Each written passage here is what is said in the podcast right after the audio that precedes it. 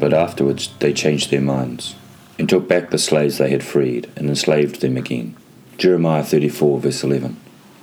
In the 34th chapter of Jeremiah, we find the tragic story of how many among the Israelites went back on their word and re enslaved their fellow Israelites who they had set free from bondage.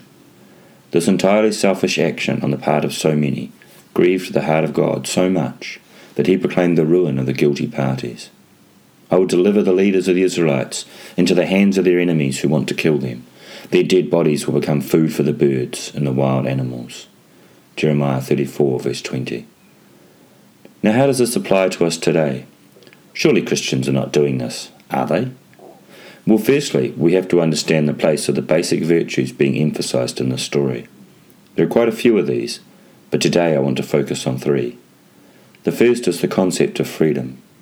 Before the Israelites repented of their actions, they were enslaving their own people, something which Moses, as God's spokesperson, had allowed them to do on a sort of revolving temporary basis, as indeed it states in this same chapter. Every seventh year, each of you must free any fellow Hebrews who have sold themselves to you. After they have served you six years, you must let them go free. Your ancestors, however, did not listen to me or pay attention to me. Jeremiah 34, verse 14. Now we know from Jesus' statement in Matthew 19, verse 8, regarding divorce, that simply because Moses allowed something does not mean it was God's original intention. We won't get sidetracked on that now, though, because what this passage makes clear is that God was not happy that the Israelites were not releasing their own brethren who were their slaves when each seventh year rolled around.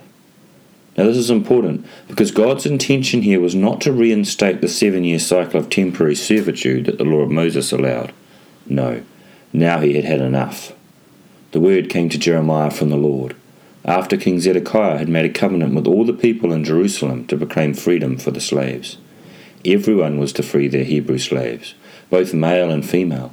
No one was to hold a fellow Hebrew in bondage. Jeremiah 34, verse 8 to 9. His instruction then was for all Israelites to be released from this burden. He wanted his people to be set completely free. He had freed them from Pharaoh years before, now he wanted to free them from themselves. If we look closely, though, God was bringing not just freedom, but also another important state back to his people. He was, in fact, moving them towards equality. The Israelites were immediately convicted of the wrong they had done, and so they set their fellow Israelites free. Jeremiah 34, verse 10. But for some reason, later on, they changed their minds. Maybe this freeing of their slaves had made life hard for them because now they had a lack of labour to carry out the jobs they needed, or even just wanted done. There may have even been other reasons. Maybe the sudden system of equality made people feel threatened regarding their status. Maybe they didn't like not being able to tell their brothers and sisters what to do. For whatever reason, though, they went back and got their fellow Israelites and forced them back into slavery. What a terrible thing to do! This teaches us that it is possible to repent of good and turn back to evil. But doing this not only wounds the ones who are hurt by this, it enslaves our own soul, as we find ourselves in enslavement to sin and to the wiles of the devil. Just like Cain, who gave in to sin, we find ourselves under a curse. This is what happened to the slave keepers in Israel. God had convicted these slave keepers of the wrong they had done. He had convinced them that they should use what they had to bring freedom, equality, and, here's another related concept God is passionate about relief from suffering to their brothers and sisters.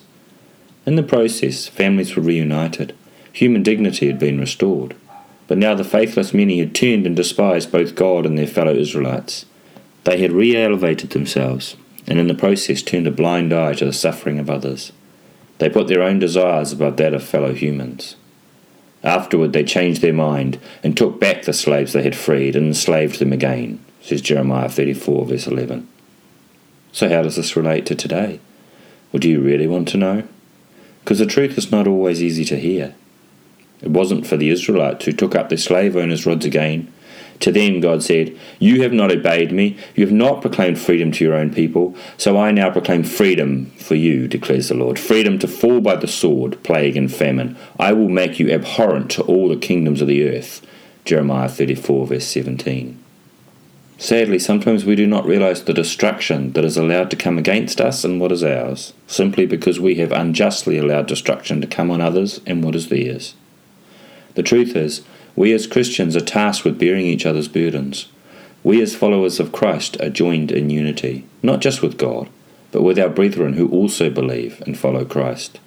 The Apostle Paul places this at the centre of our duty to our Lord Jesus Christ when he says, Carry each other's burdens, and in this way you will fulfill the law of Christ. Galatians 6, verse 2. Just as God expected the Israelites to bring freedom, equality, and relief from suffering to their fellow Israelites, so he expects that of us.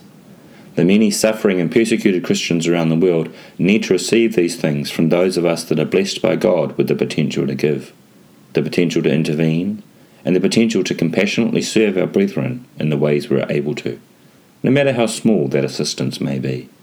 Do not withhold good from those to whom it is due, when it is in your power to act. Proverbs 3, verse 27.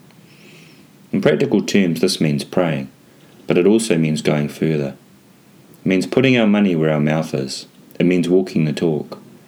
We might have faith that God can help our suffering brethren, but we must take the elder James's advice and couple that faith with action because what good is it, my brothers and sisters, if someone claims to have faith but has no deeds?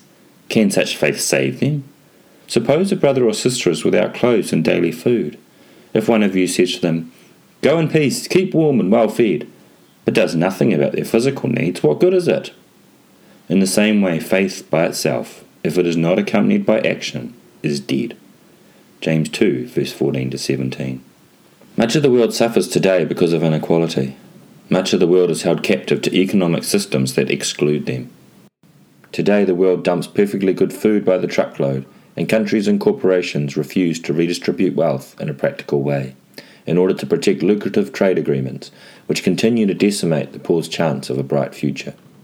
The gap between rich and poor is getting bigger, and it's increasingly being left to the super rich to live out everyone else's dreams.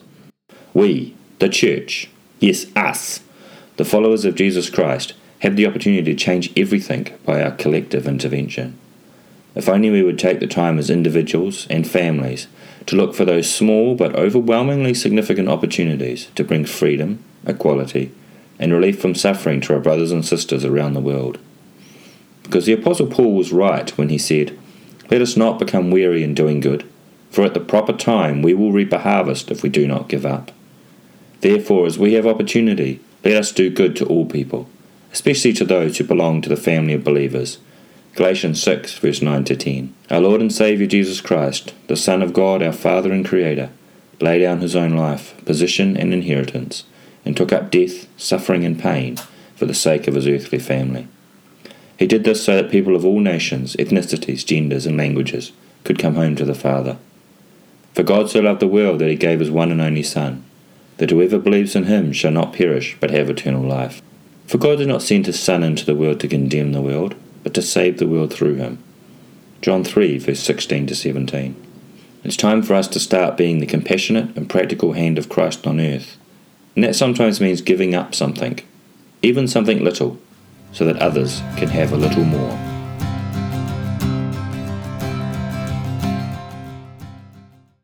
Hear more at faithwithwisdom.com.